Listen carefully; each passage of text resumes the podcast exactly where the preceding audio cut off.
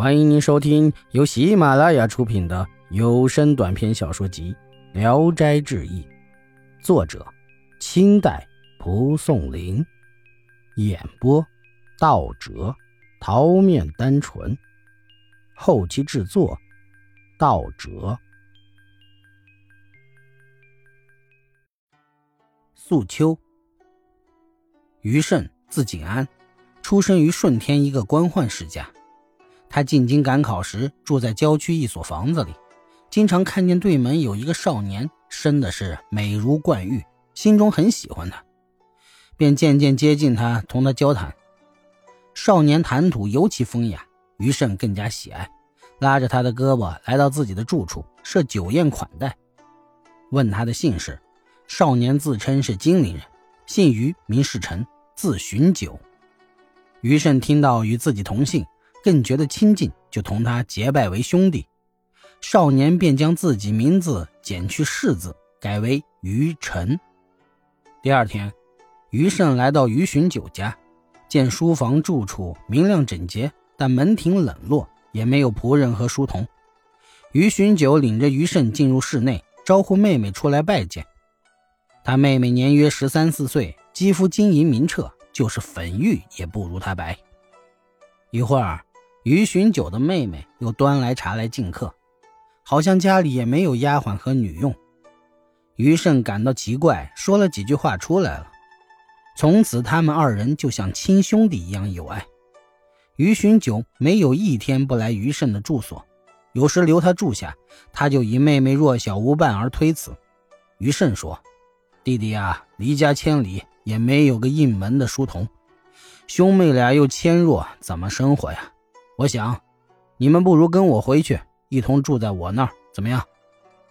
于寻九很高兴，约定考完试后就随他回去。考试完毕，于寻九把于慎请到家里，说道：“今天是中秋佳节，月明如昼，妹妹素秋准备了酒菜，希望不要辜负了她的一番心意啊。”说完，拉着于慎的手来到内室。素秋出来。说了几句客套话，就又进屋，放下帘子准备饭菜。不多时，素秋亲手端出菜肴来。余慎站起来说：“妹妹来回奔波，你让我怎么过意得去呀？”素秋笑着进去了。一会儿，就有一个穿青衣的丫鬟捧着酒壶，还有一个老妈妈端着一盘烧好的鱼出来。余慎惊讶地说：“哎，哎，他们是从哪里来的？为什么不早点出来伺候？”却麻烦妹妹呢。于寻九微笑着说：“哈哈哈，素秋又作怪了。”只听到帘内痴痴的笑声传来，余胜不解其中的缘故。到了散席的时候，老妈妈同丫鬟出来收拾碗筷，余胜正在咳嗽，不小心将唾沫吐到了丫鬟的衣服上，丫鬟应声摔倒，碗筷菜汤洒了一地。再看那丫鬟。原来是用布剪的小人只有四寸大小。于寻九大笑起来，素秋也笑着出来，捡起布人走了。不一会儿，丫鬟又出来，像刚才一样奔忙。于胜更加惊异。于寻九说：“哎，这不过是妹妹小时候学的一点小魔术罢了。”于胜于是又问：“弟弟妹妹都已长大成人，为什么还没成亲呢？”回答说。父母已经去世，我们是留是走还没有拿定主意，所以拖了下来。接着，两人商定了动身的日子。于寻九将房子卖了，带着妹妹同于慎一块西去。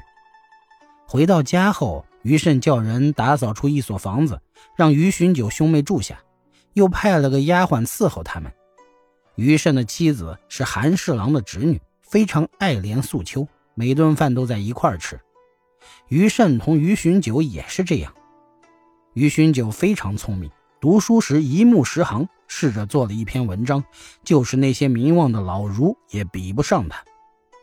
于慎劝他去考秀才，于寻九说：“我暂时读点书，不过是想替你分担些辛苦罢了。我自知福分浅薄，不能做官。况且一旦走上这条路，就不能不时时担忧患得患失。”所以不想去考试。本集演播到此结束，谢谢大家的收听。喜欢请点赞、评论、订阅一下。